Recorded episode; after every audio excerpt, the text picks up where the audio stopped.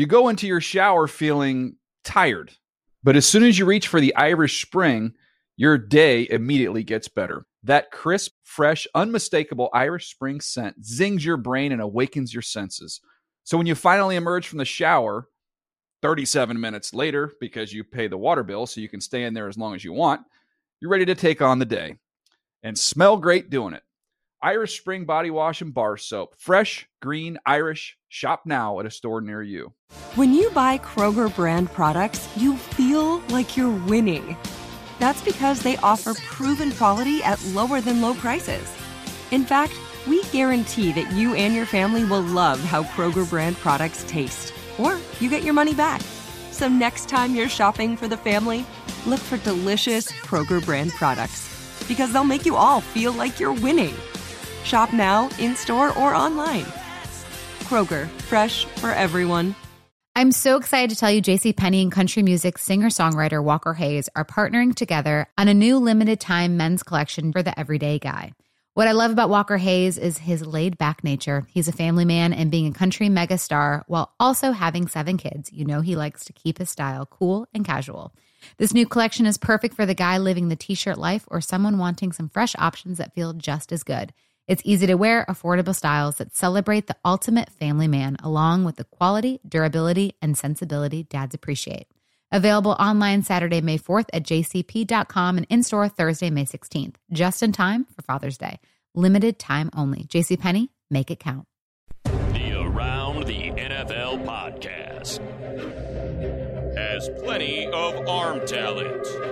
Welcome to another edition of the Around the NFL podcast. My name is Dan Hanzus, coming to you from a stadium overflowing with heroes. Marc Sessler, Chris Wesseling, and Gregg Rosenthal. What is up, boys? Hey, Dan. Mm, arm talent, one of my least favorite uh, little combine words. I could think of some that are less pleasant. It's but like, oh, that's, he, has got some great writing talent. He's got some great uh, hosting talent. Give me a break. How else would you like to encompass all that goes into arm talent? Just uh, go back and look at my answer from when we had this same convo uh, two years ago on and around the Oh, NFL no. podcast. I think I don't know. A little later in today's show, we spoke with Daniel Jeremiah yesterday, and uh, you'll hear that interview. And he uses some, the equivalent of cor- corpo jargon, uh, some buzzwords and describing a workout that he had uh, personally witnessed. And there's some arm talent talk in that discussion. I got, a- and I had a lot of stuff to square away and, and talk about um, and address with Move the Sticks. And it was, as always, pretty contentious. And now DJ has offended Gregg with his with his Hmm. verbiage and No, his no, choice. it's just that You know, one. Just that one. You guys both unscathed. showed professionalism, anger, fluid hips. It was it was fantastic. Um, yes, this is our second show of the week from Indianapolis at the NFL Scouting Combine, the Underwear Olympics, as they're known by some. Uh, will kick off a little. That phrasing is annoying. Should we get rid of that? It's gone. It's gone. It's over. Um, that will kick off later in the week. We're we're on airplanes tomorrow. We're here as we always are to cover kind of the NFL news side of things, and we're going to get into that some uh, headlines from around the league. But this today's show is a good one uh, because we got a lot of guests, a lot of good stuff. As I said, Move the Sticks is going to be here. We'll do some uh, prospect talk and uh, settle some scores. Uh, we also have Mike Garafolo uh, of NFL Network, good dude and highly knowledgeable and plugged in. We're going to talk to him about what's going on with the CBA talks.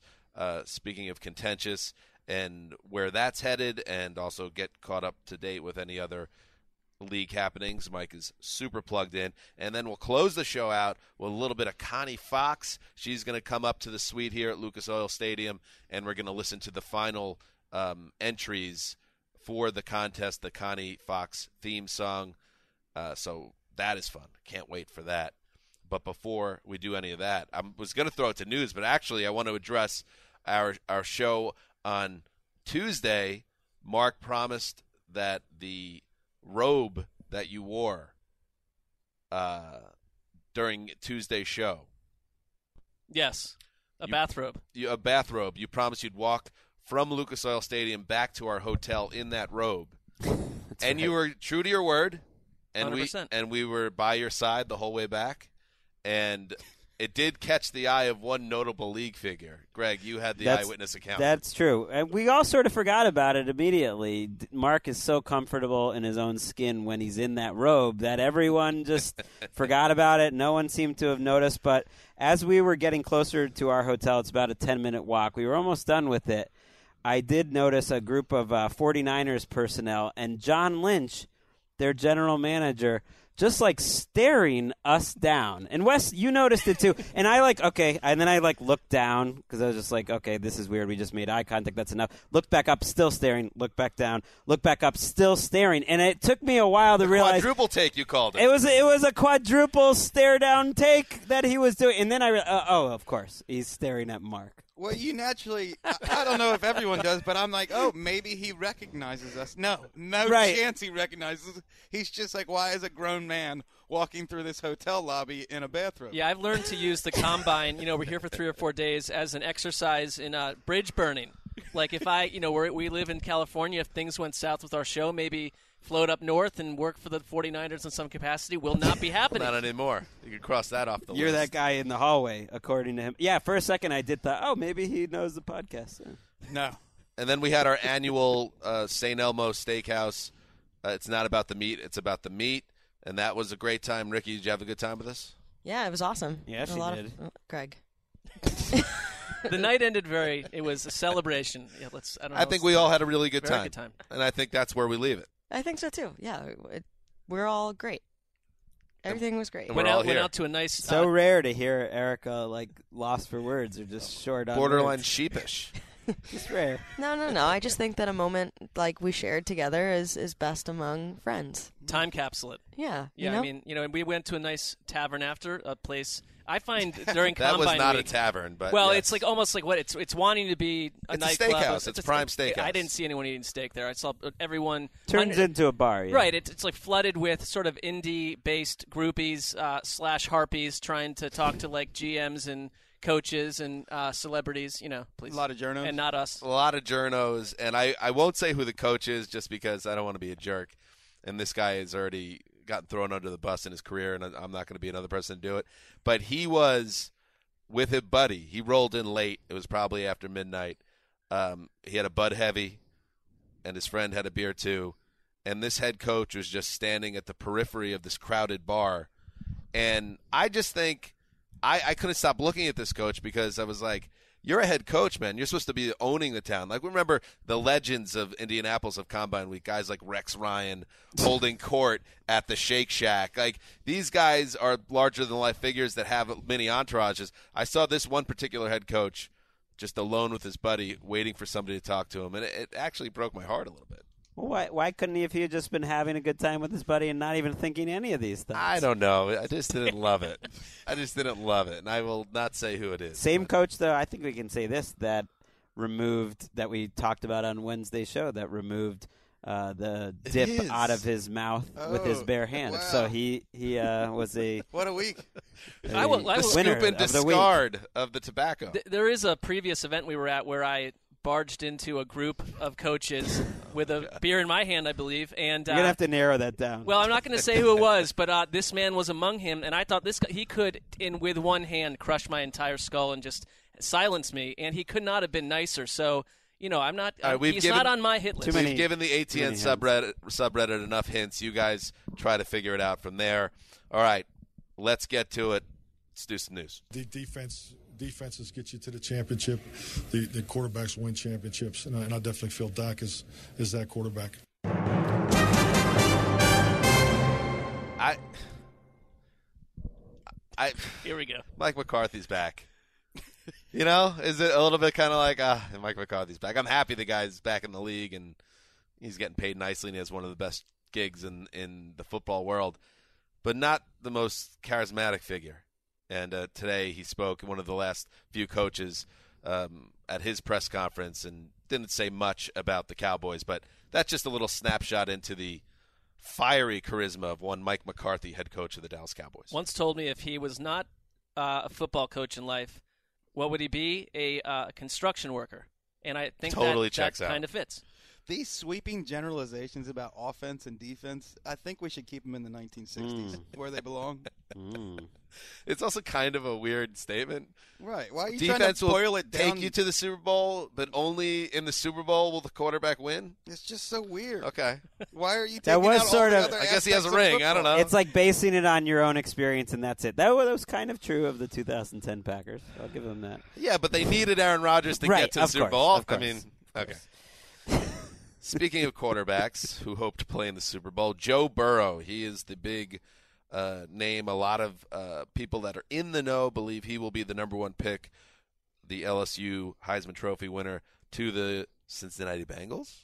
We talked about it last week. There had been some speculation, and maybe uh, Wes, you pointed out maybe people reading too much into some things that the young man said, and he was asked uh, about, you know, with the draft coming up, are you somebody that would potentially throw up a roadblock a la Eli Manning if he wasn't happy going to a certain team like the Cincinnati Bengals? Here's what Joe Burrow said. Do you have any reservations about playing for the Cincinnati Bengals?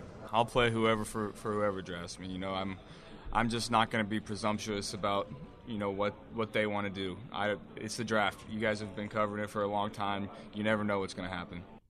So that should put to bed any lingering questions about whether Burrow would go to Cincinnati if they do indeed take him as their quarterback of the future. That was a pretty simple yes or no answer, and the answer was yes. I'll go. We may even pressed him on it, and he's like, "I'm not going to not play." Right. So he he was clear about it. Good job by Wes Uh, noting that people were probably making a mountain out of a molehill. That was a media generated story in the end. I mean, the beast is hungry. Isn't there another angle? And I know this kind of happened with, with Baker Mayfield and the Browns, Sam Darnold and the Jets. Is there's another career path where you go and you change a franchise that's been uh, ultra moribund for decades and decades, and and become the player that's that Cincinnati will never view in a, in a LeBron James type level, or you go to Cincinnati and the Bengals change Joe Burrow. I mean that that can happen too because I can't think of a team from coaching staff on down with more questions right now. I have no idea who the Bengals The- are. these quarterback press conferences at the combine used to be such a big deal, especially when it was in the old location. I remember the, like a lot of heat on the Cam Newton year, for instance. Like, how is he going to handle himself? We're not too sure about this guy. Then it's like he aced the press conference. All that stuff is kind of silly. With all that said, watching Joe Burrow and I watched the big chunk, he just seems like the Bengals fan base is just going to absolutely love him. He has such like a cool, easy confidence, He's- not letting things bother him. I just sort of love it. He's custom made for Cincinnati with his personality. I mean, he has that. He's sort of a blue collar guy, but he also has a little bit of um, Cockiness. little, little bit of sassiness. To Yeah. it. It can I, In a good way. I'll just play devil's advocate. Is it possible that he said what he needed to say at this event, Absolutely. and he might not? He might still because he holds cards and he might play cards still. I, I'll play devil's advocate. We could ask Mike Garafolo that later, um, and, and maybe he'll have an idea. But I do believe that people just took what he said um, incorrectly because when he was talking about leverage, he really was talking. I believe his reason was what he needs to do during this pre-draft Right. process. He has the leverage to not work out here. He has the leverage to pick and choose the teams that come to him. He doesn't have to work out for 50 teams. He doesn't have to work out here in Indianapolis. He, he that I really believe that is what he what he intended, and people just misunderstood. And to Marc's point, my inclination, being from Cincinnati and, and following the Bengals pretty closely for so many years, is that they'll end up ruining this guy. But Oh. it's not really fair. I mean, they Wes, don't say that. Things can change. they didn't ruin Carson Palmer. Kimo von Oelhoffen shredded his knee when they had one of the best offenses in the NFL. Good point. And that's not the Bengals' fault. But then you look at how. But they Carson ruined the relationship afterwards. They ruined. Yeah, right. You look at how his career ended with the Bengals. Much of the organization is different at the top of the chain. It is not. Joe Burrow, could he bring you back to Cincinnati as a Bengals fan, Wes? No. Okay. Those- just checking in. just- I like to check in. You know, I like to check I, in. I understand that, but you can't manufacture love. I And get the, it. Hey, If the, nothing the else, done gone. If nothing else, if he provides an entertaining style of play, maybe the Bengals could at least be a, a team you enjoy watching again and not rooting against. Uh, uh, there have been times when I've enjoyed watching the Bengals on Game Pass. Um, more good news for you, Wes, because I know your family members are many of them are Bengals fans. So I love how you always go to this angle. you know. Uh, It's that's, true. That's you, you're, you, uh, yeah, you're, you've turned your back on your brothers. Um, My brothers don't root for the Bengals. Mark Maske of the Washington Post reported on Tuesday that NFL teams are strongly against renewing the instant replay rule, making pass interference reviewable. On the competition committee's offseason survey, 21 teams said they're not in favor of making the rule permanent, to eight teams that said they are in favor of making it permanent. As you may remember, when this rule went into effect after the Saints got screwed, the New Orleans screw job, costing them a, a spot in Super Bowl 53, they put in the rule uh, that you could um, throw a flag for pass interference. However, it was a one year trial balloon. And now the time has come to decide whether to make it a permanent rule or walk away and see it as a somewhat noble failure. It made the product worse. To me, it's that simple. it's it's kind of an embarrassment if they walk away. I do think that the competition committee will try hard to improve the rule and get support to vote on a new replay rule. Because I, I don't think they just want to give up. But it sounds like this rule is the way they did it is not coming back. They're going to have to tweak it and try to convince owners to try it a different way. But they were tweaking it in the middle of the season, so they've Right. already done at least one tweak in a way. Right. Can we the- stop with the mid-season tweaks? Right, and gotta that unofficial. out. The rules in September should be the same as the rules in January. the, at least the NFL is acting flexibly about this, where we can have these surveys and make changes until you get it right. Because it, it, it I know the XFL, like let's say the thing melts down in a year or two and it's gone, but you Month are you are looking at a competitive league where they're saying we're going to make everything that troubles the NFL. We're going to use it to show our strengths. We're going to be hyper flexible. Um, you know, take some age old uh, installed rules and just blow them up. And the NFL needs to make sure their product is perfect. And pass interference has been a devil for season after season. In other news, by the way, who do you think our listeners can hear the person that's speaking loudly? No way. us? No way. Ricky, do you, can you go knock some heads? There's another I don't- podcast I don't being think taped I- right next I door. I can hear them. Yeah. Yeah, but who has better numbers? You think? Like who should actually be talking and who should be just listening? I think, think they're interviewing Jordan Palmer right now. Oh. All right. Well, So I Tough a, a guest that we attempted to get, so we were we were outmoded there. Wait, I we never put in a formal I mean request. we should keep it down, but are are you trying to say that as if like that's a huge get or something? no, I'm just saying I'm not going to go knock skulls. All right, let's move on. Baker Mayfield. Oh, Baker, uh, you had such a tough season in 2019, and how do you get better? Well, you got a new coaching staff. That's good, and you wipe away all the hype and build up uh, that seemed to work against the Browns. Well, you also, you know, your figure maybe a little bit plump. As it turns out, NFL Network's Ian Rapoport reports that Browns quarterback Baker Mayfield plans to be slimmer and faster in 2020. Rapoport added that Mayfield put on some weight last year to bulk up, and he lost some quickness. So we know, Wes, you talk about it a lot. Uh, where the league's going, your quarterback's got to be able to move, make plays off. What is it? Off Off, Off schedule. schedule. off schedule plays, and maybe Baker. Did you notice that, Marc, that he wasn't able to make some of the plays he made as a rookie off schedule, and instead was being dragged down in the backfield? I mean, I think that absolutely was apparent from the opening week Titans loss, where a combination a combination of pass pressure and general uh, guidelessness. They, they, the, the whole offense seemed to lack a map um, from week one through the end of the year. And Baker Mayfield's uh, performance was lesser than year one in every single category, and it's it it kind of worries me because I'd say he's one more ultra mediocre season away from a lot of big questions being asked again in Cleveland at that position.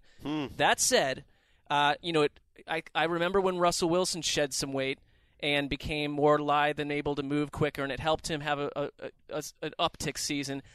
I think Baker Mayfield was a combination of not quite um, taking his role as seriously as someone like a Tom Brady would last year, combined with a team in chaos that on a weekly basis did not put him in a great position to succeed. So that's that's the kind of thing you could say bounce back campaign potentially if all these things go right, but a lot more question marks surround Baker Mayfield than I ever could have imagined when we were talking about him a year ago. Little Rubenesque.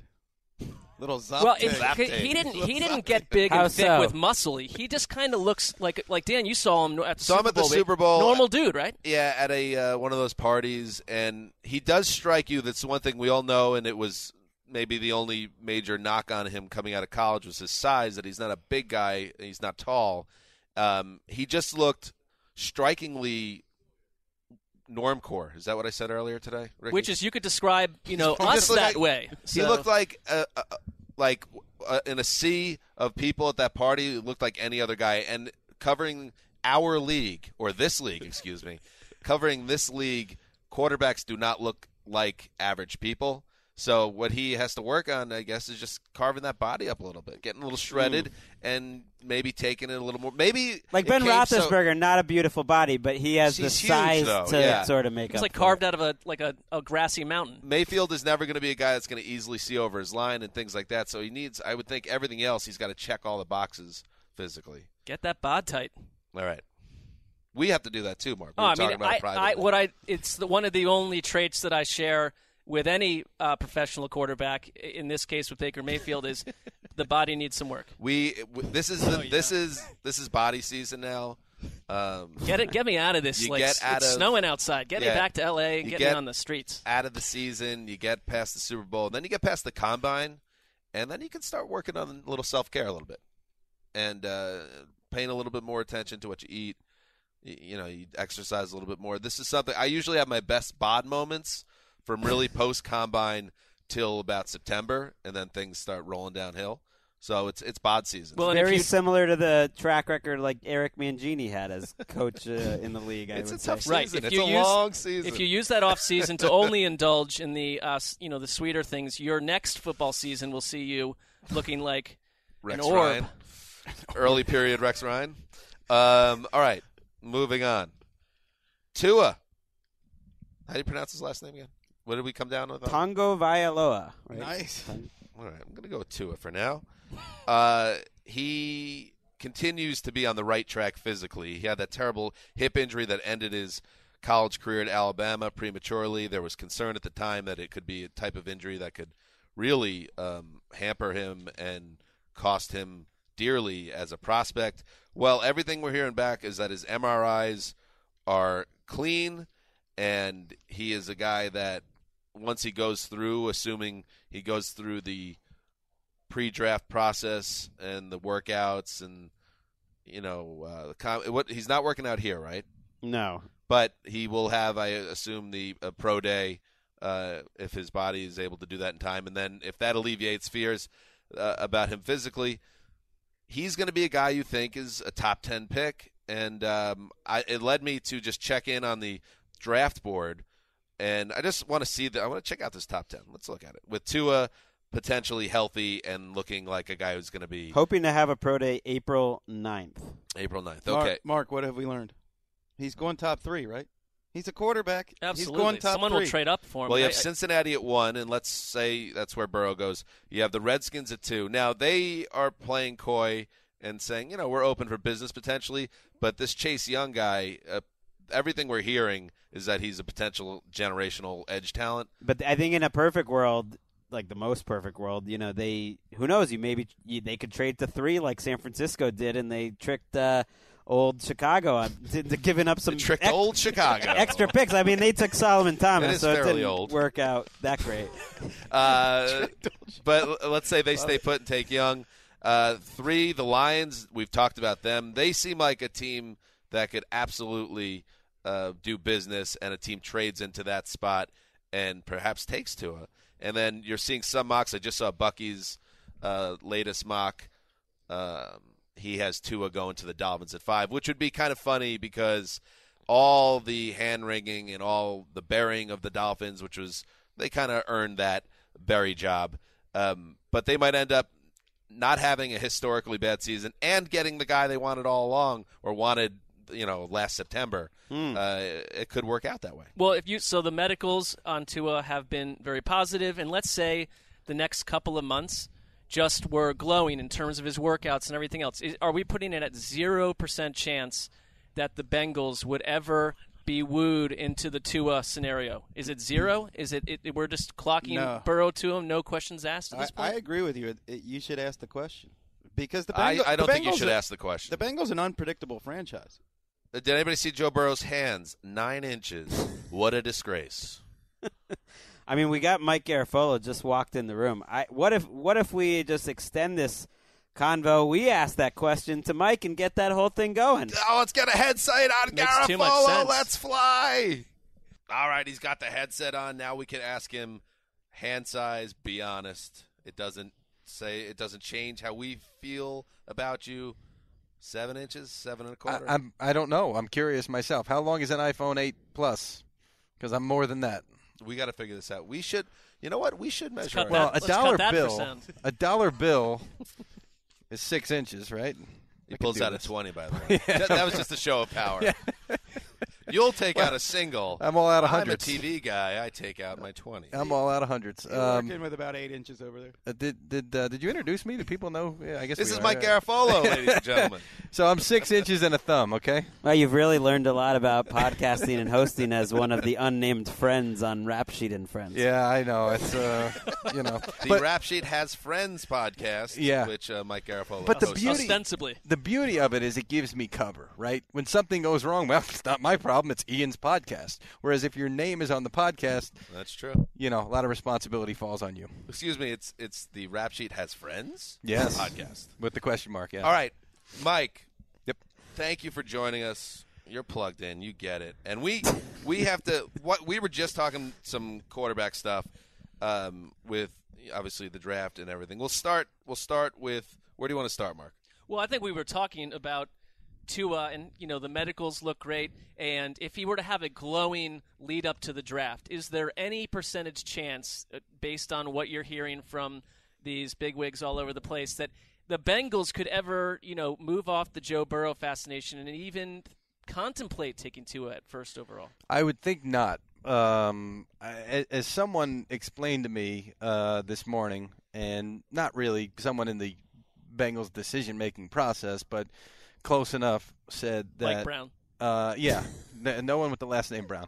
Uh, said if we don't take Burrow, they're going to burn the stadium down, basically. Um, uh, and, and and I mean, it Might did- be doing them a favor. It didn't sound like They've They seen haven't burned better it down yet. yeah, uh, it didn't. Well, they're they're not that kind of a, a fan base. I don't think so. I think that that was a bit overstated. Have you seen the beer cans they threw on Ben Roethlisberger's lifeless body when they were I- hauling I- him up the field? Uh, yes, uh, yeah, and I remember uh, a certain pep talk by one Sam Wyche at one point too. Um, Oh, let, let's listen to that. yeah, Will the next person that sees anybody throw anything onto this field, point them out, or get them out of here? You don't live in Cleveland.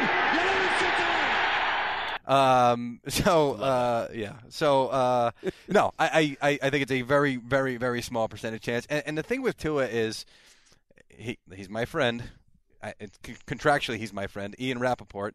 Um, and He's he's the only friends he has. Sources and yeah. contractual He's, friends. he's reported a lot It's of real. a lot of glowing medical things on Tua, um, which is great, but it, it's still it's still gonna be a thing. It, it's whoever winds up taking Tua is taking uh, a risk at some point, a But- medical risk. But at least if you're the Redskins, and Ron Rivera spoke uh, Wednesday today, you know that they're open for business at number two. It does raise the you know possibility that someone is more likely to give up a huge offer, forget about going to three, to get to uh, at two with the Redskins. Yeah, and um, I, I think Rivera is playing the game. I think if they truly, honestly were gonna go quarterback, you wouldn't know about it. It's like getting whacked by the mob. You'd never hear anything. It's Tony Mm. Soprano. Joe If the, if the the if the Redskins were gonna go quarterback, if the you mean. Redskins were going to Yeah. go quarterback, yeah. So the fact that they're doing it now is is the whole. Hey, anybody want to play? And, and Rivera was asked about, you know, is, is there a fallback scenario here uh, for you where uh, you would trade out of that spot? And he paused and said, "Yeah, but it's probably not very realistic." Um, so I, I think that he's playing the game in a number of ways. I still think they wind up with Chase Young. Um, but it also gives you a little bit of a, a, kick in in the pants if you're Dwayne Haskins um, to know that, and, and there's a lot of that going on around the league right now with Mike Mayock saying, you know, if we can get better at quarterback, we'll get better. We like Derek Carr a lot. Um, there's a lot of motivational ploys, certainly in Tampa Bay right now. A lot of pants kicking. Yeah, oh yeah, kicking them. Um, and and the thing with Haskins, and I got killed for this last year. I said, you know, there's there's talk about he's got to get in that playbook more. He's got to be in the facility more. He's got to do. Well, Mm. Doug Williams last week comes out and says, if I'm Dwayne Haskins, I got to be in that building. He better be there till they kick him out of there. Number one, uh, and then you got Rivera today talking about how great it's been so far for him to show up at the facility, make his rounds, and see Dwayne Haskins in the weight room, see Dwayne Haskins. Uh, in the meeting, now granted, Rivera wasn't there last year, but it, it's clear that he knows what the reputation is and what Haskins needs to do here in this offseason. Less selfies, more grinding. Yeah, Uh, that was subtle score settling by you, going back to I like kind of that. point out it's that it's- you had it right. As It's the right move. As as Rapoport, way too many Rapoport references, but wait, as Rapoport likes to say, the mean streets of Scooptown. There are rules and there are. Um, Is that a real thing? it- it is. It is. Uh, Are Scoop, those the only mean streets he's ever seen? Scooptown population, what, like thirty, maybe? I just I've written down here uh, nicest insider question mark because I kind of view you know, a lot of these guys very cutthroat. They'd probably uh, take each other out if they were given a chance. You, you've always struck me as a kinder person, but I'm questioning Yeah. that to some degree. Well, I feel like my cover's been blown in the last minute here, Okay. so uh, it's it's it's more it's more of a subtle uh, twisting of the knife, and they don't forget that I said this late. And there, well, well, there's some things that I tend to carry with me, and some things that I just kind of go whatever. But but nothing bothers me more than the guy that goes, well, as I reported months ago, as I told you. How about the guy when like news happens and then he's like, "Well, I wrote this article Yeah. two and a half years ago about how good this linebacker group is." Like, hey, no one cares I- about your I old think article. we've all done that on this podcast, Well, though. So what's maybe we should funny- pipe down a little bit. What's funny is is I saw the opposite recently. I saw a guy. Let me see if I can remember the, the details of it. So I said something about who the hell was it? Uh, oh, it was DK Metcalf, and I said I will never understand why DK Metcalf went as low as he did. And another reporter, who, who shall remain nameless, is a friend of mine, basically came after me and was like, "Well, you're forgetting it this and this and this and this." And I'm thinking he's telling on himself. He's so I went back and found stuff that he had written saying that DK Metcalf probably not his own opinion, but people he talked to around the mm-hmm. league. And I'm thinking, you dummy, you're telling on yourself. Nobody's sitting there saying, "Oh, well, this guy wrote all this stuff before the because nobody remembers." So I th- that was the opposite of it. I feel like that Mm. was uh, not very productive of that person. But I love him, and I'll buy him a beer later. There you go. It, that's not rap sheet. No. Okay. uh, let's talk CBA because you are a good point guy on this, and Yeah. I think uh, as we've talked about on the show, it it is in the best interest of everyone from fans, the media, uh, to, that this gets done. Uh, but will it get done? We shall see because player representatives voted to send a new deal uh, that's already been approved by the owners that includes a 17 game season to the full union membership. You need a simple majority of some 2,000 players uh, to accept the agreement for it to go into effect this Mhm. year. Now, we've been seeing bubbling up today uh, on Twitter uh, players that are against this deal saying it's got to be a negative vote and a no vote. And Russell Wilson, we saw, that's a prominent name. And then we saw one of the Pouncey boys, Maurkice, was it? One of the Pouncey boys. Uh, here's let's listen in on a video message he put out on social. Let's count the bleeps. Man, this so fucking crazy, man. I vote no. That our NFLPA, the, the, the dudes at the top, the leaders, man, that all fucking bullshit. That they ain't looking out for the best of the players. If y'all want my vote, the Pouncey twins vote no. And if any player, uh, any one of our teams, if y'all heard for rent money or anything while we go through this lockout, call us. Man, we got way more money than what they had back in the days. We ain't got to worry about that. All the vets on each team stand the f- up. Stand up. Show these guys that we care about them. Man, I care about all you young players, and I love you guys to death. I ain't gonna let y'all down. Trust and believe. They trying to sign a bullshit ass deal just so these motherfuckers sitting there president can go around and smile and say, I got something done. You ain't get shit done. 12. But should there have been 13? Okay. Because Ass made it through there. Mm. I don't know if you noticed that. That's a fair point. That- we allow ass on this program. Not not a kindler, gentler Pouncey brother offering help to other players. I, I hear the Speaking of sailor's language, but Yeah, you know. I, I, I do find it interesting that his plan is for the veterans to float the younger guys. Yeah, we'll see how that goes. that will sustain itself. Mind you, they should all go straight to the Pouncey brothers Yeah. and see how that so, goes. So let's let's review the tape here. so uh, Pouncey's counter proposal was, oh wait, that's right, there was nothing in there of, sub- of substance. Uh, and and don't worry, young guys, the older guys are going to take care of you. I, I, I just I don't I don't see the, the logic that that's going to. But it might not. Out, It might not pass if the player Well- representatives only voted 17-14 in favor. So all you need is a majority, and that you know in that group of people, it was a slight majority. It seems like it's going to be a close vote. It's very interesting because the initial knee jerk reaction was this thing's going to get passed. There's going to be no problem once you go to the majority. These guys are going to be like, all right, so we get to keep playing football and we get a little bit more money. Cool. Vote yes, blah, blah, blah, whatever.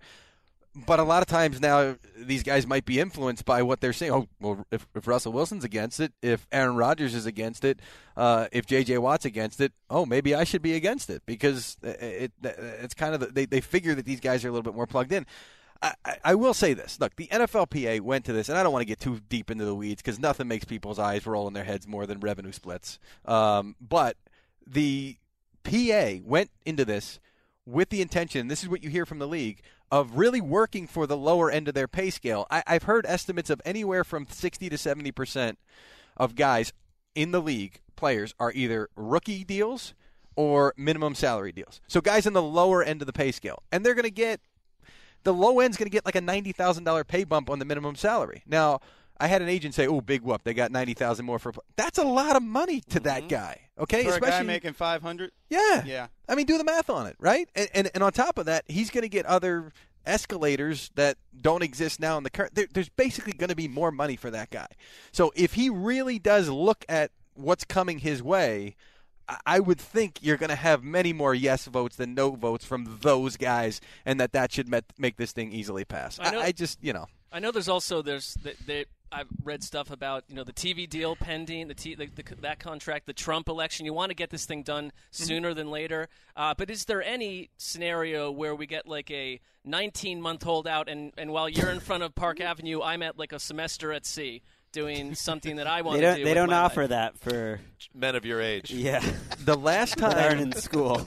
the, uh, yeah, He's just Well- kind of like, "Hey, Princeton undergrads, what's going on?" Well, you you could study abroad, but it's a different. There's there's a never mind.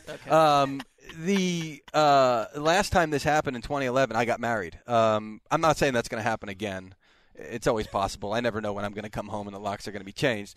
Uh, The Dear but John letter. it was great. It was very convenient for me because we got married in March. We went on. We actually went on two honeymoons. Now I'm really sounding bougie. Wow. humble, humble brag. Really bougie. I'm sorry, now but he's it's holding one hundred dollar bills and it's speaking to it's pertinent to the story though. Yes. We go away on one honeymoon. I come back. I say, "What-" has friends. Yeah. Podcast. Not a lot of listeners, but a lot of money. A yeah, lot of money. Well, let me let me calculate what we've what we got last week off of that. Oh, it's uh, hundred percent of zero from the week before. Ooh. yes, that's great. Sorry, sorry, Um, so uh, Tough sitch. it, it was great because I kept leaving and coming back and saying what happened. Nothing. Didn't Nothing. miss anything because I was good. just I was just I wasn't covering the league. I was covering one team. Now it would be different now. I don't want to stand on a corner, is what I'm saying. I, I'm I'm glad that you want to do the the, The, the Albert whole- Breer Memorial role. That's Bert Spears' corner. So the great, so Albert Breer, love him to death. Uh, stands on a street corner for six months, comes back, and gets these. Once the lockout was settled, there's all of a sudden these tweets. Like he may have been trending. I don't even know if we knew trending back then. He may have been trending on Twitter because people were like, "Oh, fantastic job, Albert Breer, so great, whatever." And Steve Politi, my colleague at the time at the Star Ledger, tweets out, and I'll never forget this tweet. I actually went and found it a couple of days ago and sent it to him. Uh, he tweets out, "I'm sorry, did I miss something? Did Albert Breer just come back from the front lines of Afghanistan?" and I'm like, "Dude, that was harsh, but actually kind of funny." And I just found it and sent it again. Wow. I said, "Hopefully, you're not tweeting this about me in a year." It and was we a get very hot deal done." summer, as I Yeah. recall. Well, that that's the uh, the thing about this negotiate. Everyone's paying attention to it on a day by day basis, but compared to last time around or almost any time around, it's ninety nine percent done, and they're way ahead of schedule. It really isn't something that probably needs to be overly stressed about because so much has been agreed to. The players who are upset about it, I mean, they're upset with the union who's been working like hard and kind of getting their, you know, good points into the deal as much as they can for six months. They've been negotiating this deal. It's their what- deal. but what have those players, those dissenters, been doing for the last six Playing months? football. Playing football. Yeah. So they kind of came in and were like, "All right, cool. Where are we? Oh, what do you? What? Huh? What about?" This thing that we were talking about back then, yeah. Well, that that didn't fly. Well, what about this? What about the? You know, so they It's a feel lot like of catch up now. yeah, And, and and and saying, well, we got to go back. No, no, no. We we already talked about that. You guys were were. And, and, know, and like your tackling people. podcast, this these are volunteer jobs. These team leaders. It's uh, you Yeah, know, yeah. Thank you for reminding me. Percentage percentage chance by three years from now. Sessler with the hammer drop. That it's means a that's not who I am. 17 game season percentage. Hundred. There's no way it doesn't happen. No way.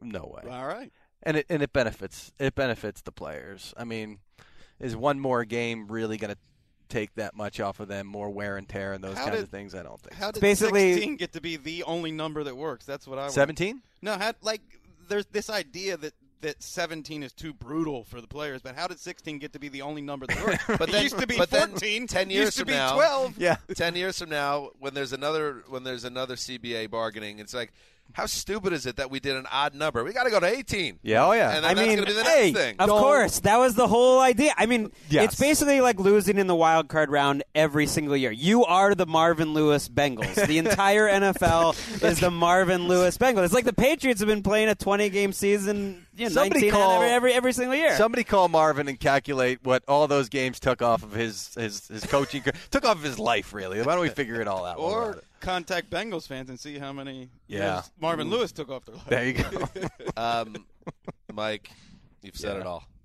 I mean, you're a busy man, and still you made it up to Sweet 13A slash B. Yeah. That's And all we got I think I'm in. I think I'm in B. If I lean back, I'm in B. If I sit forward, I'm in A. Partly in B. While you're here, a quick one. Yeah. Like, just give us which teams you think are going to go bananas in free agency. I- I, just want to know this. Who's going to win the Well, yeah, but? I see. I say Seahawks, but if they re-sign Jadeveon Clowney and Jarran Reed, that doesn't really count, That count. right? Because it's or their like who- guys. Eagles, maybe Um, Colts, maybe. I could see the Eagles being aggressive. I don't see the Colts being that aggressive. I could be wrong is, about is that. Rivers going there? but- Uh, saw a report today about that it's it's going to happen. Rivers to the Colts. Not sure about the source, but Put me down for no. Really? Mm. Yeah, put me down for no. Okay. Interesting. I'll see if I can come back with the info on who I think it's going to be. To us first. Oh, they're getting someone Sure. else. Okay. Sure.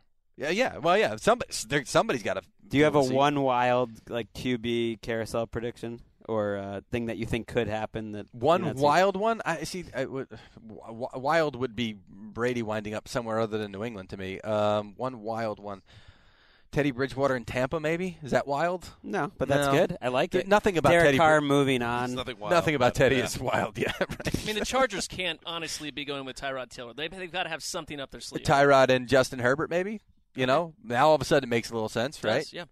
Mike Garafolo, he is of course NFL Network reporter extraordinaire, also the co-host of GMFB Weekend with Colleen Wolfe, who is in the background. That's her. She's a woo. I never knew Colleen to be a woo girl. She's a big one. Yeah. Big woo girl. Uh, Mike, thank you for joining us, and uh, come on again in the not Oh. too distant future. We love having How you. about how about a free agency special? We'll make that happen. Ooh, Absolutely. Fun. All right. Mike Garafolo. All right, there he goes, Mike Garafolo. Always good uh, info with Mike. And uh, before we throw it to move the sticks to settle some scores and, and do a little um, Joe Burrow talk, and it- it's a nice conversation with Mike, we do need to do something. We had teased a Peter Schrager, Marc Sessler update on yesterday's show, but we didn't get around to it. So I think we none of us know um, what happened between you and Pete when apparently you crossed paths here in Indianapolis. But just a reminder that last week Mark put out his NFL media personality power rankings, and three members of Good Morning Football were on that list. Connor Orr, who sadly fell ill with the flu this week and could not make it out to Indy and couldn't join us at steak night, or Nikki Blaine's crushing. Uh, and it- also, of course, Atlanta Journal Constitution's legendary beat scribe D. Orlando. D. Ledbetter. Orlando Ledbetter. Yeah. All right.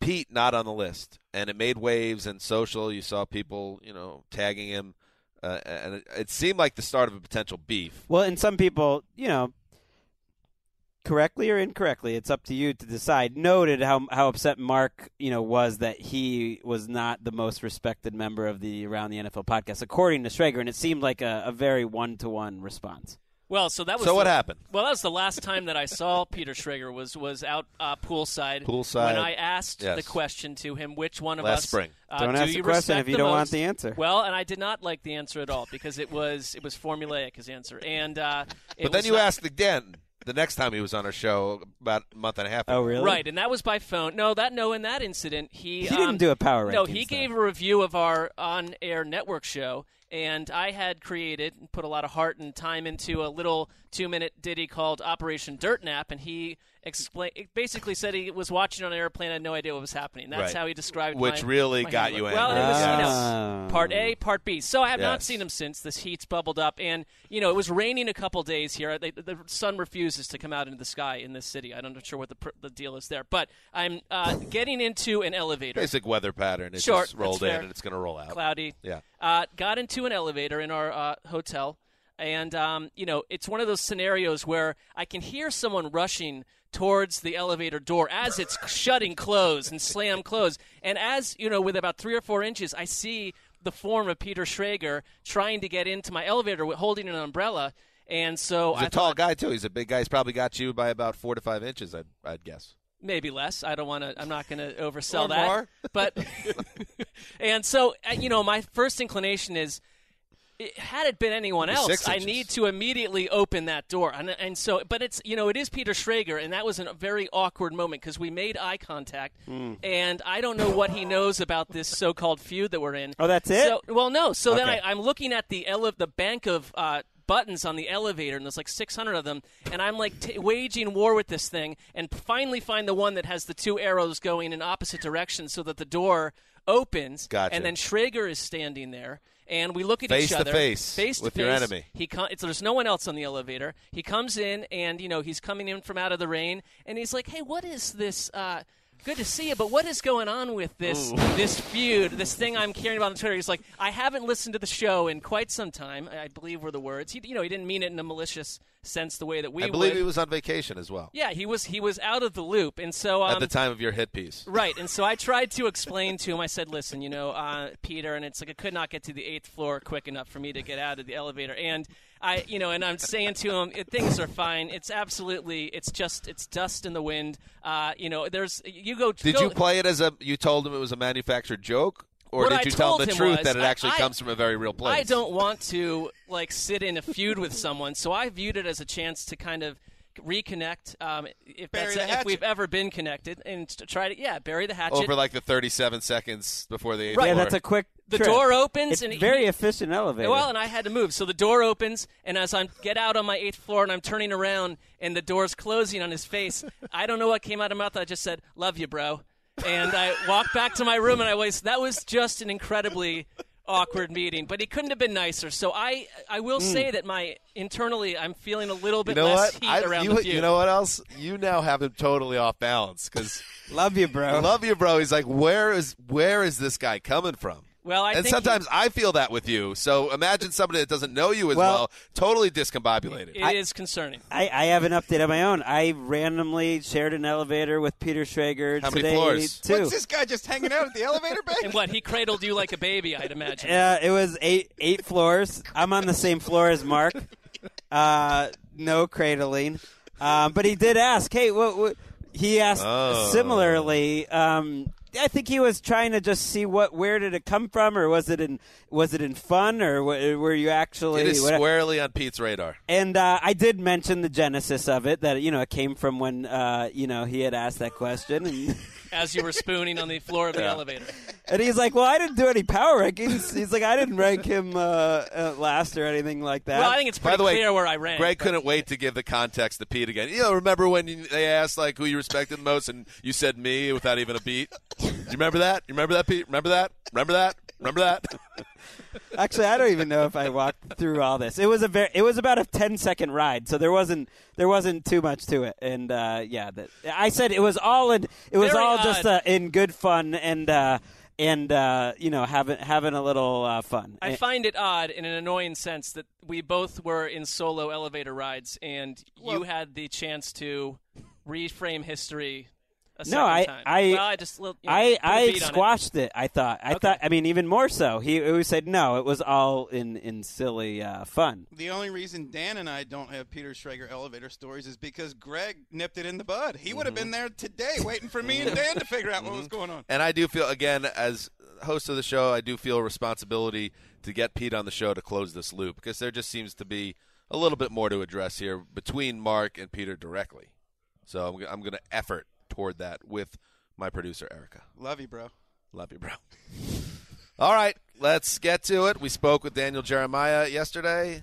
Here it is. All right, here we are at Lucas Oil Stadium in a very spacious suite because we are with the Shield and we are with the man of the hour, the guy who basically once it's Danny Jeremiah draft season, the the ego is just out of control, and I'm going to get to that in a minute. But first, to be Let's nice, get right to it. As the host of the show, let me introduce Daniel Jeremiah, aka Move the Sticks, to the Around the NFL podcast. Well, first of all, it's nice to see that uh, Sessler dressed up for the occasion. So that's really welcoming. You know, you feel like you're stepping up your game when you come on the big ATN pod, and Well- and part of that is in your appearance. And this is this it's it's challenging. I'll put it. You probably way. already know everything that we don't about this, but the whispers about moving the combine away from Indianapolis are uh, untenable to me because it's a tunnel system that connects us. I could walk right over from the room wearing the bathrobe from the room. Mark has hit the True. level of madness where he is, yes, wearing a bathrobe in public, and I imagine this is something that will stay on tonight at St. Elmo and maybe for the rest of the I week. think it's here. like my new look, like look heading into my 50s and beyond. The way you the way you can make that work though is you can get like uh, some Velcro with Miyagi Do karate, and just every hotel you go to, you just use that robe, slap that thing on the back, and they think you're on. You got your gi on. You're on your way to a tournament. You're an idea man. I like it. Uh, Daniel Jeremiah, uh, you, you and I, as always, have an issue, and this one I want to get to it because we're going to get into some combine talk. I And like Dan doesn't even look at you while he's talking talk. trash about you. Uh, we're going to get into all that, but I just want to start with how this trip began, which was, let's just say what it was, uh, like a very bad foot we got off on, because at LAX, I get on the plane immediately. Uh oh, bad sign. There's no air conditioning on the plane. There's going to be a delay, and it turns out we were sitting on the plane for an hour and a half before it took off. But who do I see as I get onto the onto the plane? Right there in first class, Daniel Jeremiah. And I'm going to tell you something. Your agent did a nice job. Your agent got you first class, uh, booked into your con- written into your contract. I have no issue with that. But it was the self-satisfied smirk that you had, as all of your colleagues, me, Charlie Uke, David Ely, just a parade of people walked by you. How proud you were of yourself that you were seated in this, seated in this giant leather chair while the rest of us headed back to the uh, meat grinder. And it's funny because I, I don't even remember you getting on the plane, but it could have been the, it, it could have been the uh, the flight attendant was taking drinks before we before the plane took off. It could have been the conversation I was engaged with with Sean McVay, uh, who was sitting next to me. I, I don't recall, but I really didn't even remember you getting on the plane. Uh, I don't know why you would be coming to Indianapolis in the first place for the combine, but then The I wholesome find out assassin is I, throwing I, his I log. I log on. I log on social media, and who's who's lobbing shots from the bathroom in the back? Behanzas. well, here's the other thing. So, like I said, there was some type of issue with the um, heating and cooling. So we're sitting on the tarmac, and this is what Jeremiah does. He's a nice guy to your face, but he, the wheels are always turning. He's leaning over into the middle of the row, talking to uh, Sean McVay. Les Snead, the GM of the Rams, is to his right, and he wants me to see him comfortable with his champagne and his big fluffy chair and his conversation with one of the great minds of football. And you didn't care how long we were sitting on that tarmac because you felt fine. I did feel comfortable, but you're not telling the the rest of the story because you lobbed the tweet. Yep. Take your shot. And I did. I did. I Yep. made sure we were at a comfortable altitude and the fasten seatbelt sign was off and ventured out into the back to say hello to my good friend Dan. I can't find him anywhere. I'm going up and down the aisles. I'm like, Mm. this guy's either been in the bathroom for 20 minutes. I don't know where he is. And then all of a sudden, I asked like I asked Oh. Charlie Uke and everybody. I'm like, well, I see this guy who's who's asleep, literally with his forehead on the seat Oh, in that's front Dan. of him. I've, I've, that guy. yeah. Like, Mm. you- really? and then dead asleep. And so I did what any friend would do. I woke him up and said sorry and kept moving. he woke me up. He was dead asleep. I, can shook never- him, Gregg. I That shook him like that, and he, he looks up and go, "Oh, were you sleeping?" And he, he looks at me, and I just kept walking. That done. I struggle to sleep on planes, and it was a harrowing lead up to getting into the air. For you to wake me up like that, I, you know, that just again, Mm. that was that was cruel. I have to say. Dan, though, one, or one question: Are you more annoyed that he was put into first class to begin with, or that you weren't? I can't tell if this is a status issue with him No. or you, It's or not a combo. so much that it's first of all there was only one. This is a plane. It was the only direct flight from L.A. to Indianapolis. He was the only NFL media personnel in first class, and I'm talking there are higher higher ups in the shadowy league figure sector that were in coach. Yeah, but I, I measure higher ups by that paycheck, and uh, we don't have any reporting on this, but we know that an NFL Oh. team, we know multiple NFL teams came after this guy a few years ago to work in that front office, so it's not cheap. Your nickname is to leverage. stay in the move the True sticks story. business. Because we can, I can transition us right into the combine with this answer because having been on the road as a scout for eight years and having been in cars driving straight from Boise, Idaho, back home to Southern California, and driving out to El Paso, and then being stuck on great company, uh, Southwest flights, but in in not necessarily the best position on some of those Southwest flights. When I had the first opportunity to redo my contract at the network, I my agent said, "Okay, this is kind of what we're looking at." And I said, "Look." I just want first class. Like if you can just get first class in the contract, I don't even just you figure the rest of it out. But that's that was the one thing I fought for. We're in a labor dispute right now. I died on the hill of I will have first class after all those Hampton Inn stays and Mm. uncomfortable drives. It's a Nothing move. against Hampton Inns, but lovely establishment. Nice You place. get a nice How many major front and everything. corporations are you gonna, you know, hand little cookies to? Marc, to answer your question, no issues with the first class. Ultimately, Okay. it, it was it was the smirk, and it was the lean over, and hey, look at me, I'm a star. So you thought while, while he was speaking to McVay, yeah, he's somewhat paying attention to one of the more interesting offensive minds in the league, but he's mostly just thinking about how does this impact Dan Hanzus? yeah, I would say that would be what I it had is. to pretend that I couldn't hear Coach the entire flight, so I could lean in closer and just look back in, uh, over my shoulder. Nah, come on. All right, we sh- we should talk some football with you because, uh, eh, to be ser- to be serious for a second, you are one of the biggest names at this event now, which is cool because certain people we've been at the company long enough where I remember when uh, Move the Sticks was a guy kind of you know on the rise a little bit, but now you've reached this place where people are are seeking you out. They want you at all times, and I just want to ask one question just before we get into some uh, prospect talk. Do you think, do you sense coaches, GMs, other high-ranking league personnel, some kissing up to Daniel Jeremiah at this stage of your career now that you've hit this level? I know I wouldn't say a lot of that, but I'll, I'll tell you there's surreal moments because you you know a lot of these guys from having worked with them in different teams, and you've got your friends in the league.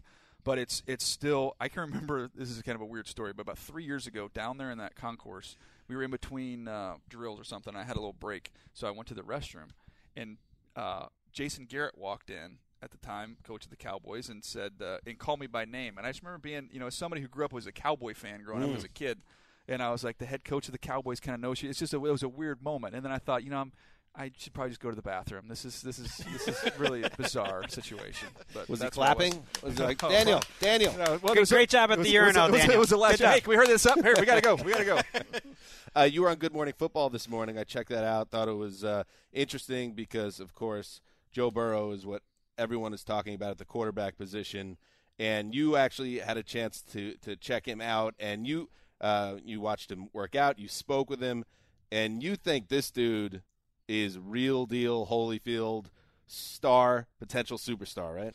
Well, yeah, he just doesn't have a huge arm. Like you say, what's right with him? And I can go on the laundry list of things that are right with him. And he's got the best pocket awareness of anybody that I've seen. Just his comfort and feel inside the pocket. He's got this. Uh, his superpower is his vision, and they did a nice job. And we talked about it of, of usually just five man protection, get everybody out into the route, and this guy can see the entire field. Where so much in college football, you depending on the safety, if they're in a single high or two high look, you work one side or the other. This guy can take a snapshot of the whole field, and if you have if you have a breakdown in coverage, he's going to find it right now. So his his his pocket awareness, his vision, and then his ability to accurately throw the football.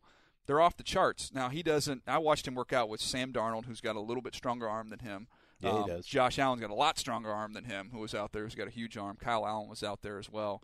Um, so he's not gonna, you know, to use Jordan Palmer's phrase, he's not a driving range quarterback. You're not going to go out to the driving range and watch this kid throw and be like, "Wow." But he said he's going to shoot 68 once once you get on the course, and that's kind of who he is. Well, You know, we we are kind of plugged out of college football during the season. We're Yeah. not paying attention. So Well, speak treat for us like yourself, noobs when I ask this question. Yeah. Something like, what's the difference between Henry Ruggs and Jerry Jeudy? So Jerry Jeudy's a more polished route runner, um, a little bit better in his release, a little bit better at the top of his route when he has to work and get back downhill. Ruggs is ridiculously explosive. He's more than likely going to be the fastest player here. Ruggs has got better hands, which is unusual. Normally, you marry the speed and, and that those type of guys. Traditionally, you sacrifice some of the hands. You think of like Breshad Perriman, some of those type of players. Ted Ginn, another example. This guy has that level of speed. He dropped one ball last year. So he's got great hands. He's just not as refined as a route runner. But you've seen it. You know, you look at Tyreek Hill. That's going to be the template for him Hmm. of ways to get him the football right now. And we, we had a chance to talk to Chris Ballard earlier today, and he was mentioning how that was Tyreek Hill's initial role was the Deebo Samuel role for the 49ers. It's only grown and evolved into him being, you know, that every down wide receiver, run every route on the tree. Well, he's got a Parris Campbell who's And I mentioned that to him, and I said that you can use Parris in that Deebo role. You know, you got to keep him healthy and get him out there. But um, to me, that's what you get with Ruggs. And I- I've said it's a three-man race to be the first receiver. I think everybody's kind of made it a Jeudy versus Lamb. Um, I think when you, especially teams with defensive head coaches, will they feel that speed, you know. And and I see the Chiefs a couple times a year and watch them in person. And you obviously you see it on TV, but man, when you're in the stadium with Tyreek Hill, like you, it's just like whoa, like you you feel it. His speed won them the Super Bowl. That third and fifteen play, yeah. it's an unbelievable play by Mahomes. But gosh, he's open by 15 yards because he puts the fear of God in the safety and wheels him around. So. Um, that's why I think Ruggs is very much in this thing to be the first receiver. Like, where do you think the three of them go ultimately? I think all three of them end up going in the top 15. I, I would I would feel pretty good about that. Now, the only thing you'd say is the teams that need um, that have a need at tackle and receiver, they'd be smart to go get the tackle now because I think there's a handful of really good tackles, and then after that it starts to drop off. Whereas receiver, second, third round, you're still going to get quality players. You worked in front offices, obviously. The, did you see the thing with Jeudy today with him having the Star of David Yeah, it was necklace? weird, yeah. Is that in, in a? And he said it was because it's the pronunciation of his last name. Is that something that would raise alarm bells uh, uh, uh, ahead of uh, the pre-draft process or here at the combine? I mean, I, I just saw I did- it was just it was just odd, you know. Like I, I don't know It's how else to say it, but I mean, I don't. Everything I've heard about the kid at the school, you know, he's a good kid, and it's just kind of a it was an interesting decision. I I leave it at that. Um, but he's, you know, he's character-wise, he's supposed to be uh, really solid, No, really let's strong let's there. dive deeper into the Yeah. Star of David necklace. yeah, uh, let's go a deep dive there. Uh, no, it was just. It was bizarre. I just put it that way. I've never. It was caught me off. I mean, but is that like uh, is that a question during the combine? Seventeen minutes or whatever? Yeah, but like, I, what's I, the I, deal, thi- I, bro? thi- I think there's there there's no malice or anything, and, and it's just kind of an innocent, right, it, interesting, odd choice. Yeah, we all we all make terms. odd uh, fashion choices. We got Marc Sessler over here. My son has those shoes too, Sessler. Nice. That was uncalled for. He's best. he's a very fashionable 16 year old boy. And I want to ask you something because I, I think you've noticed. I've hit you up a few times because I've been The doing a little wholesome bit. assassin. Been doing a little bit of tape study on some of these college players Yeah. myself. Put a few uh, tweets out there. Well, you know, and I one thing that I suffer from, even when I watch, uh, you know, Game Pass, and the room is it's it's it's a darkened room, a hushed room. Maybe you're watching uh, all 22, as I like to do a lot, and suddenly you start to maybe doze off a little bit. Do you would you admit to ever watching some of these distant, like Iowa Tech versus Mississippi? Uh, ladies, you or whatever, and they're playing each other, and you're in like quarter three and just thinking, I'm struggling to stay awake during this, or is it all gripping to you all the time? I will go. Uh, usually, it gets to the some linemen, especially when you get to down the line linemen, and I like to do them by position. So when I'm watching these guys, like literally, you'll spend three days watching offensive linemen. So at some point in time, you you know obviously you do the better players early on that you know about, so you can go a stretch where you're just seeing crappy player after crappy player after crappy player. So I will go second screen. And I will go like on a like a YouTube rabbit hole of you know stuff. So I'm just Mm. got this going on and kind of like keep, keeping an eye over here. Um, you can kind of binge watch a show like while you've got your lower level. Off. You've always got like going. Jodeci in the background. You you like I the do. mid '80s, You know, late this year, early this '90s. year, this year, what's got me is That's uh, so Raven. Yeah, there's nothing wrong. Raven-Symoné. I don't know why you would Excuse me? say that as some kind of a cut down. There's nothing wrong with that show. Uh, Wizards of Waverly Place, maybe. Um, but to me, when you So when you uh, when I'm watching tape, it's normally I've got the '90s R&B is on Pandora is kind of my go-to. But this year, a lot of people we bought the. Uh, you guys have a Roomba? Oh, Yes. The little Oh, yeah. thing? So I never know. Upper, I upper never, crust people have them. Yes. yeah, know. I never know when my wife's going to launch that thing. Like it's like a spacecraft that takes off from its home dock and goes and vacuums your whole house. so a lot of times I'm doing a video of a player and that Roomba's going around, and so a lot of people on Twitter think I'm vacuuming while I'm watching tape. I'm not going to tell them I'm not. Technically, the house, the, the the carpet's getting vacuumed, and I'm watching tape. So I'm not going to dispute that. What's like a position group we're we're all hearing this is a great wide receiver year. What is a position group that if a team is needy in a uh, certain position that they're in a little bit of trouble in this draft that there's not a lot of blue uh, chip talent? Well, I don't think there's a first round interior offensive lineman. You know, I have I have Wirfs from Iowa who played tackle. I think he can be an all pro guard, but you know, a lot of teams will have him listed as a tackle, so I don't have a, you know, top 32 player that's an interior lineman. So that's a little bit thin.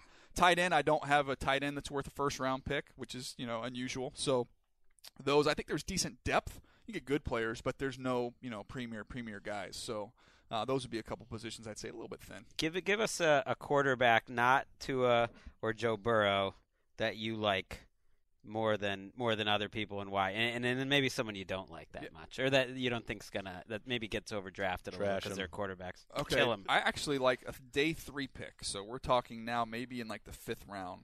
Um, this kid named James Morgan out of Florida International. He went down to the East West game, was the best quarterback down there, which is kind of that second tier All Star game.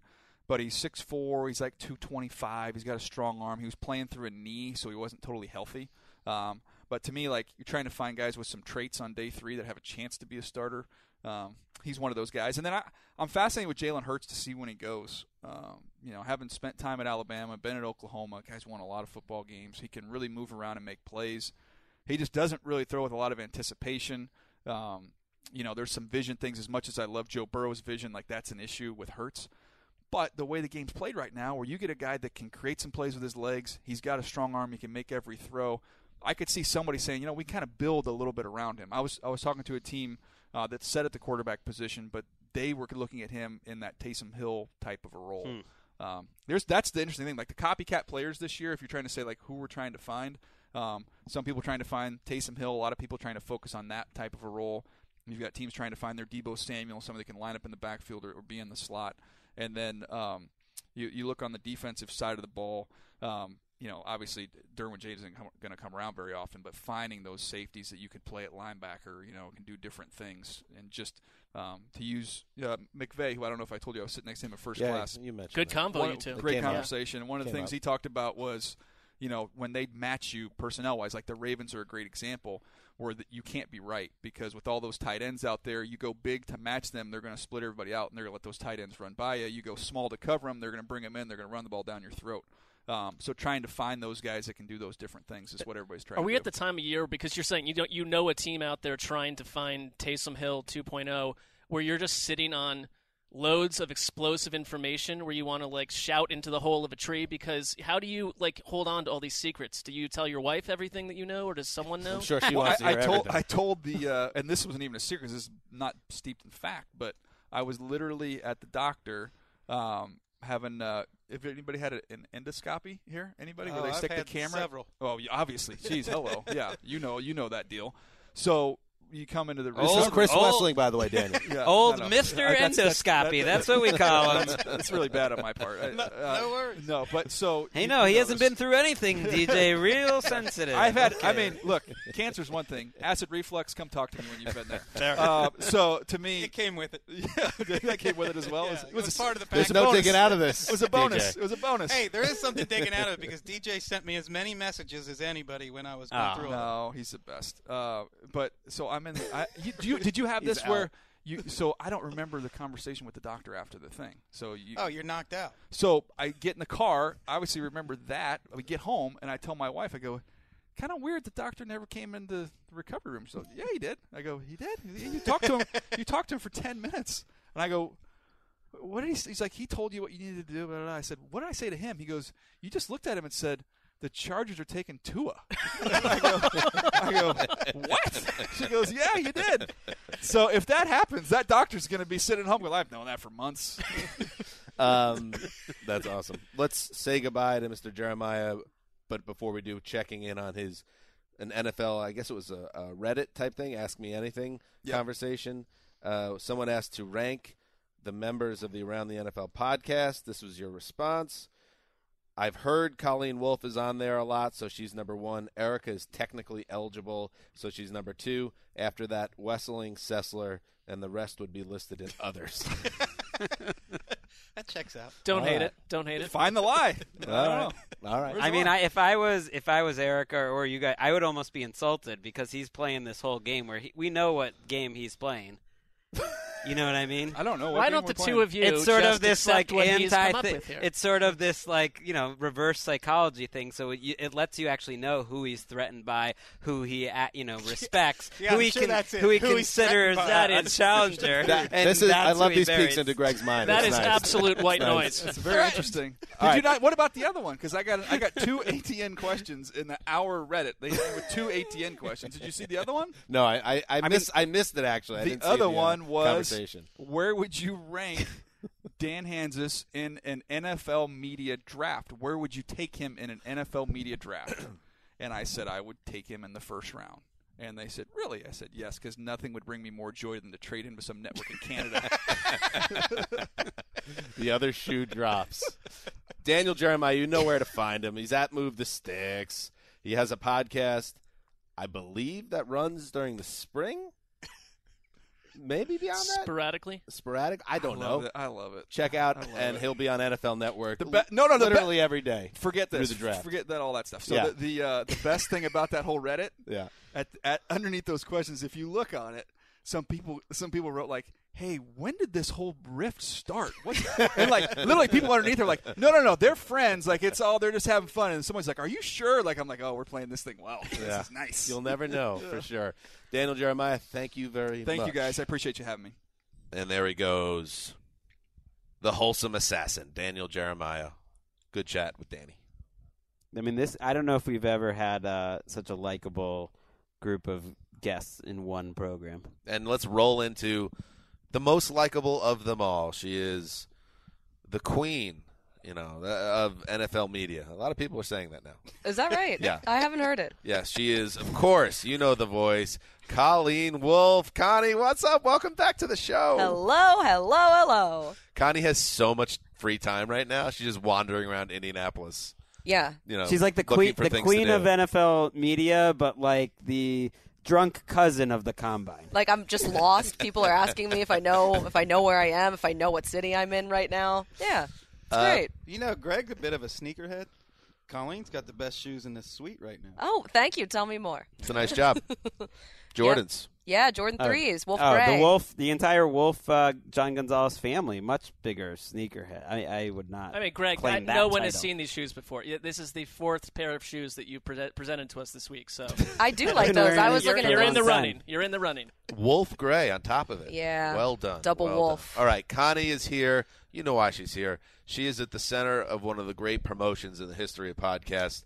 Build a theme song for Connie for this show. It will be the song that she, every time she appears on the show going forward, uh, will.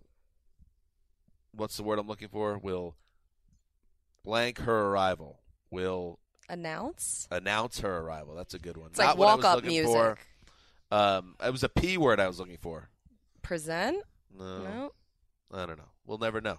It's over. It's gone. I missed the opportunity. Mad Lib's gone awry. Yes, exactly. Connie, here you are.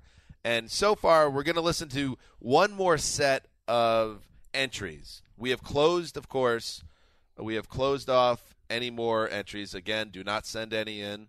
Yeah, I kind of feel bad. I didn't tweet about it at all to promote it. I, I also haven't tweeted really anything at all. So you I can follow me you. at Colleen Wolfe. We've got enough. We've gotten We've- enough. We've got enough. We're going to listen to one more batch of songs, and then uh, we'll work it out with your schedule when we get back to L.A. I'm very busy. and we will. I'm sure you are. We will then um, uh, finally make the selection, the song. Maybe next week, maybe the week after. We'll we'll figure it out. But today, Erica went through our Gmail, the ATN podcast at Gmail. uh, for the last batch of contenders. Do we want to get into it? I can't Please. wait. Yes. All right, let's get it going. Ricky Hollywood. Hollywood, gotta hit you with a Hollywood, gotta hit you with a Cutting Fox, the DNF, Philly Queen coming to the around the NFL machine with her boy Gonzo. She's an unstoppable force, screaming for the Eagles till her voice turns hoarse. The history is rich, but her story is vain. We're here with Connie Fox, and she's ahead of the game. Hmm. Bit of an industrial Nine Inch Nails. Like vibe to 311, sort of? No, maybe not. Yeah, in terms I of see a li- like the, I hear a the- little the, the rhyming. I like the Philly Queen line. That was great. Eh, not bad. I mean, I these don't- are I- these are all so good. Yeah, not, like- yeah, not something you want to like hear a million times. Though. Well, so t- like now that comment right there, it's like the, the, there's someone out not there in like Central Tennessee that spent like 25 hours putting that together, and I like, mean, their I- whole heart and soul has been put into it. And Gregg just with one like five letter sent five word withering sentence just takedown. destroys the person. I mean, it's fine. It was. Fine. I mean, they're going to be wondering why they didn't make the finals and I what they can do to improve for more, next more time. cutting analysis. I Hey, understand. Simon Cowell is the engine that makes the show go. Gregg's got to play that role. All right. What- I like the lyrics. Somebody's got to Yeah. be the bad guy, and uh, I thought it was a very nice entry. Uh, don't know if it makes the finals, but thank you to whoever sent that in. Up next, Ricky. She can tell us about all the teams which have a history that is very rich. I love married this. to some guy called Gonzo. Who is he? Well, how should I know? She's got about a thousand shows on TV, most in LA, at least one in Miami. Connie Fox. She grew up on the Philly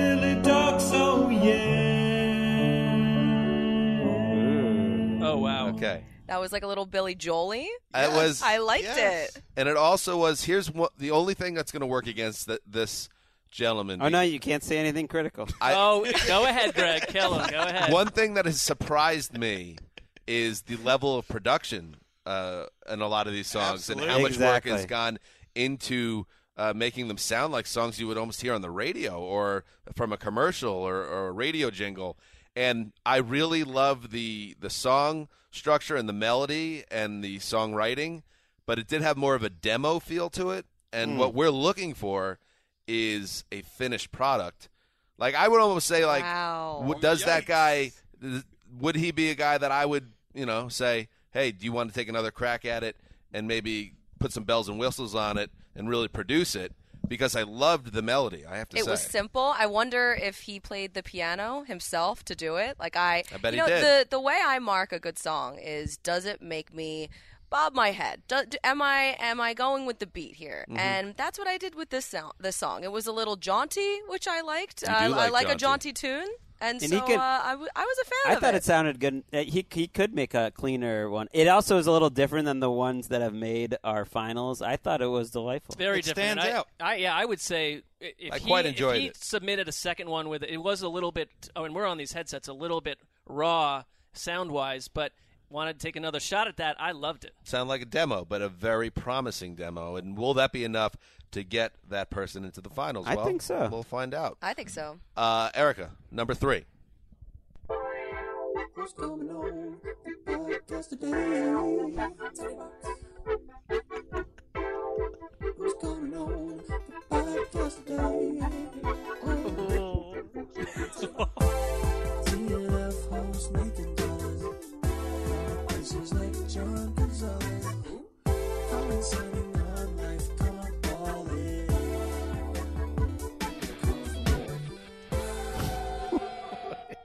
Very musical. That was very produced. Very produced. That was very like NERD, like Neptunes early, Yes. like 2000s. You know, It I was pretty hearing good. a little mid to late period uh, Justin Timberlake there. You sure? Did you pick up on that, Ricky? That's same producer. She's shaking her head or nodding her head. Uh, I like that. It, that that that was a fun one. It was a, a little different. The, it was very different I than like- the second one. The second one, uh, I just thought was it. It was kind of bad, but it was good. Like I liked it because it was. I feel like Colleen's voice in this should should count like triple Absolutely. compared to any of Yes. us. Oh, yeah. Absolutely. I do like to hear the lyrics. I think that's a fun part of it. But I couldn't hear it as well there. It was hard to decipher. I like the beat. but Yeah. you Mhm. couldn't decipher the words as much. It was like a cool and edgier version, though, which I liked. I like that it I'm was not different. cool or edgy, though. We've had no, So problematic. You're not, but that that is not the measure of you as a woman. Don't worry about that. Thank you, thank you, Dan. Um, Now you Tell can- me how I should measure sleep tonight. myself as a woman. Um, I have been really impressed. Well, you didn't answer her question. I'm thinking about it. she she kind of got me. Um, I've been really impressed with the the varied uh, genres Yeah. of the songs. No, that, that was produced beautifully. Okay, how many? Do we have another one? Got a couple more. Okay, go ahead. Colleen Wolfe is coming, leader of the pack. Gonna teach us a lesson. History is rich. Colleen Wolfe is coming, she's Billy's best. Here one moment and guns are the next. Connie Fox. Ooh,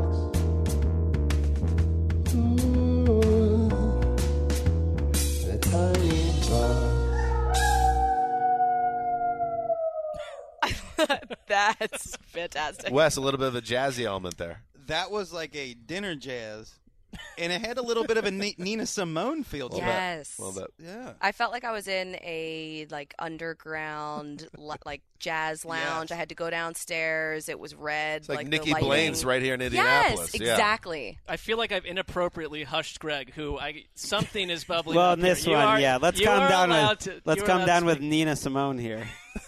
Oh, it's there's the this one. is like uh, late, you know. I don't. Yeah, this is like what happened to Nina Simone. Nina Simone. That's fair. The, the jazzy element, though, it, it speaks to my washed-up socialite type routine, and I like that. We got to get. We have to get Gregg in like a skin tight white T-shirt where you can see his nipples, like Simon Cowell. Like we got to get. For we, he's multiple got to go reasons. full Cowell. I vote no. I w- you know I I have been thinking about getting like years and years of plastic surgery so that I look like like a half monster, half man. Gregg Uh, Rosenthal mask. Really keep people off balance. All right, that was a um, interesting one.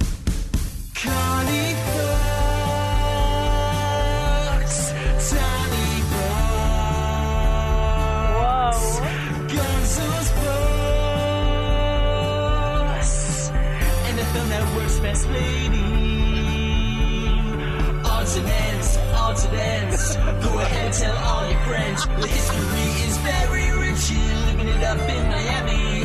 Odds and ends, odds and ends. Go ahead and tell all your friends. Connie Wow. First eight seconds were maybe some of my favorite stuff. Yeah, that around. is. Was that on the last Arcade Fire? uh, No, that was that was very Ben Folds. Ben Folds rocking the suburbs era. That was great.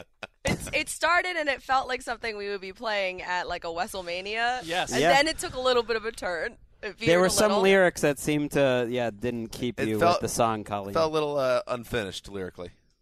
A little noisy. But we all got really excited when the it first yeah the started. first got you seven or going. eight No, I- seconds yes. were great. It I did- think it was fun. It made me feel something. Uh, Yeah. Yeah. Okay, w- one more. All right. Well, let's let's we're gonna go song by song at this point. You know, Uh, let's let's see where we're at. Next up, More Ben Folds. Connie's here. She's gonna piece it all together for us. Finally, someone we can trust. Connie's here. Why are all these animals smiling? What could they be hiding? Connie Fox will solve the puzzle. Oh, I love it. I, Whoa. Sorry, Con- Connie is a very. Um, Mark. How long did it take you to write that? I'm gonna, I wanted to say something. Last night when we were out at this like shishi steak bar thing, I at one point talked to Connie and she was just like, "I don't do small talk," and you were legit kind of panicking. And like, I think that song kind of captured that great non-egotistical ess- essence of Connie, where it's like awkwardness rules sometimes, and that song hit it. I loved that. Yeah, that was that was a finalist. That and he knows struck- I love a puzzle. Mark, you hit it so well. That was so well put because Colleen's personality was captured within those 30 seconds. The horn coming in was a big surprise. I mean, that was a band. Yep. It sort of had a, like an '80s TV theme show vibe. To And, it. and, and one thing I, always like understood was that this is an intro to Colleen coming on the show, which I do think is is a plus. It's like something some that of I them, could listen to a uh, lot. Some of them aren't said. necessary. Like here she comes. That one did. I think we're sending that one straight to the finals. Yeah. For okay. sure. Congratulations to whoever that is. Let's listen to one more. One more. Here we go. Who let the wolf outside its box? Don't look now, boys, it's Connie Fox. Oh, she's just the face of the network. Got my boy eyes in, looking for work.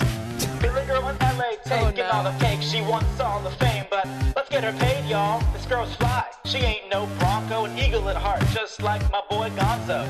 But Gonzo, yo, he's gonna be gone, bro. He gon' It's the tiny box Wait, over what? here's for Fletcher Cox. It's Connie Fox. Did he just put a hit on my husband? What just happened? He's, he's God, bro. And then what happened with Fletcher? Co- I think we need to listen to that again. Oh, Just, I love our listeners. I don't because we're it's. I don't so think awesome. I don't Crazy, think every one of there's them. yeah. There's a few reasons why that probably can't be the one we listen. Don't look now, boys. It's Connie Fox. Oh, she's just the face of the network. Got my boy eyes in, looking for work. Another reason That's we can't. problem. That's a Taking problem. all the cake, she wants all the fame, but let's get her paid, y'all. This girl's fly. She ain't no Back Bronco, an eagle at heart, just like my boy Gonzo. But Gonzo, yo, he's gonna be gone, bro. He gon' If the tiny box ever hears for Fletcher Cox. It's Connie Fox. What was that Fletcher Cox line? He's- I- he said ever hear- gonna be gone, bro. Then went with the Wes he gone. Yep. If she ever gets with Cle- Fletcher Cox, because she's gonna be Cox Fox. What? Fox. That's amazing. the That's great kinda breakdown. amazing. You was did really Colleen good. Fox Cox. that would be your name. That it had a that had a lot going in thirty. So seconds. much great stuff in there. Really packed a lot If in there. Mark wrote the, the piano one, I think that would have been mine. That was Very dense. that was great. He had like three unnecessary shots, ended with like a joke, sort of. It was great. There you go. Wow. Super creative. Suddenly, that Gonzo was amazing, gone. though. Oh, it's you know. I was, I What was- happened to John? John is in trouble Cox, in Cox this song. in in this scenario, Cox came in, and that was it, huh? Gonzo was out. Well, uh, that makes you a little uncomfortable. Obviously, you're John's There's the love a of your few life. things. There's Yeah. a few like the eyes and thing. Yeah, I don't. but want, I you was- know, that's I think that was very entertaining for this show. It was great that we got it in there. yeah. Yes. And They who know knows? their audience. Like I said, just just because a song doesn't win doesn't mean it will not show up again uh, down the line. Because what people, what I have not made clear in the rules is that we now have complete ownership of all of these songs. So we reserve the right to play them in perpetuity if we so desire. We've solved our music issue. Yeah. Thank you for doing the work for us. Um, all right. So that is the everything you heard. Uh, we kind of decided that will be the group that we'll choose from, and then uh, maybe what do we narrow, narrow it down to five finalists? Yeah, That seems fair, Feels right? good. And then um, Colleen will figure out a date next Friday. How about next Friday? You around? I think so. All right. Well, we'll figure that offline. But We have figured out a prize, which we're not going to reveal. let's let's reveal that on fr- uh, on that show. Yeah. Because it's a great idea that you had, and I think it, it could be a home run. L- logistically, a little tricky, but a home run if we could pull it we it got to figure some things out. All right.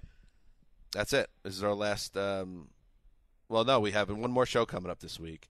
It is, oh, yeah, the free agency 101 countdown list with Gregg and Wes. And a little tease there will be maybe a second 101 list to keep it, keep your eyes on.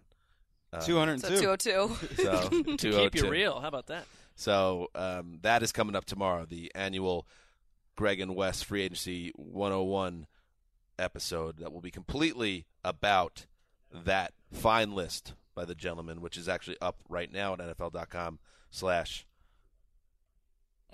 NFL.com slash uh, top 101 free agents. yes. That's a mouthful. All right. Colleen, thank you for joining us. Thank you. Thank you for bringing all this music into my It's- life. You Out- you did a 20 minute walk for this. I That's- did. I kind of, let's be honest, I needed to. got your get that walk exercise in and- I needed to get out of my hotel room. That's good. And uh, we will have one more night here uh, in Indianapolis, and then, uh, you know, we'll be back in L.A., and we'll have a lot of fun. How long are you here, Colin? I'm here until Monday. You're on NFL. Uh, you look excited. I am. I am. I'm just gearing up. You know, Network. it's a big week ahead. I hope you like gray weather. yep. Mm-hmm. I do. As it turns out. All right. Thank you, Connie. Who let the wolf outside its box? Stan Hansen Don't signing look off now, boys. for It's Connie Fox. Quiet Oh, Storm, the mailman, face the old boss, and network. Got Ricky Hollywood behind the at glass. Work. Feeling girl Bill Thursday. Getting all the cake, she wants all the fame, but let's get her paid, y'all. This girl's fly. She ain't no Bronco, an eagle at heart, just like my boy Gonzo. But Gonzo, yo, he's gonna be gone, bro. He gon' if a tiny box ever hears for Fletcher Cox. It's Connie Fox. You go into your shower feeling tired, but as soon as you reach for the Irish Spring, your day immediately gets better. That crisp, fresh, unmistakable Irish Spring scent zings your brain and awakens your senses. So when you finally emerge from the shower, 37 minutes later, because you pay the water bill so you can stay in there as long as you want, you're ready to take on the day and smell great doing it. Irish Spring Body Wash and Bar Soap. Fresh, green, Irish. Shop now at a store near you. Getting ready to take on spring? Make your first move with the reliable performance and power of steel battery tools. From hedge trimmers and mowers to string trimmers and more, right now you can save $50 on select battery tool sets. Real steel. Offer valid on select AK system sets through June 16, 2024. See participating retailer for details. If a new house is on your wish list in the next five years, grow your savings faster and experience your dreams with an Ohio Homebuyer Plus account from Kemba Financial Credit Union. A savings account specifically designed to save for a new home where you can earn 7% APY, a $500 matching bonus, and a $1,500 mortgage closing cost credit. Learn more at Kemba.org. Offer expires March 31st, 2025. APY equals annual percentage yield. Restrictions apply. NMLS 292230. Equal housing lender. Federally insured by NCUA.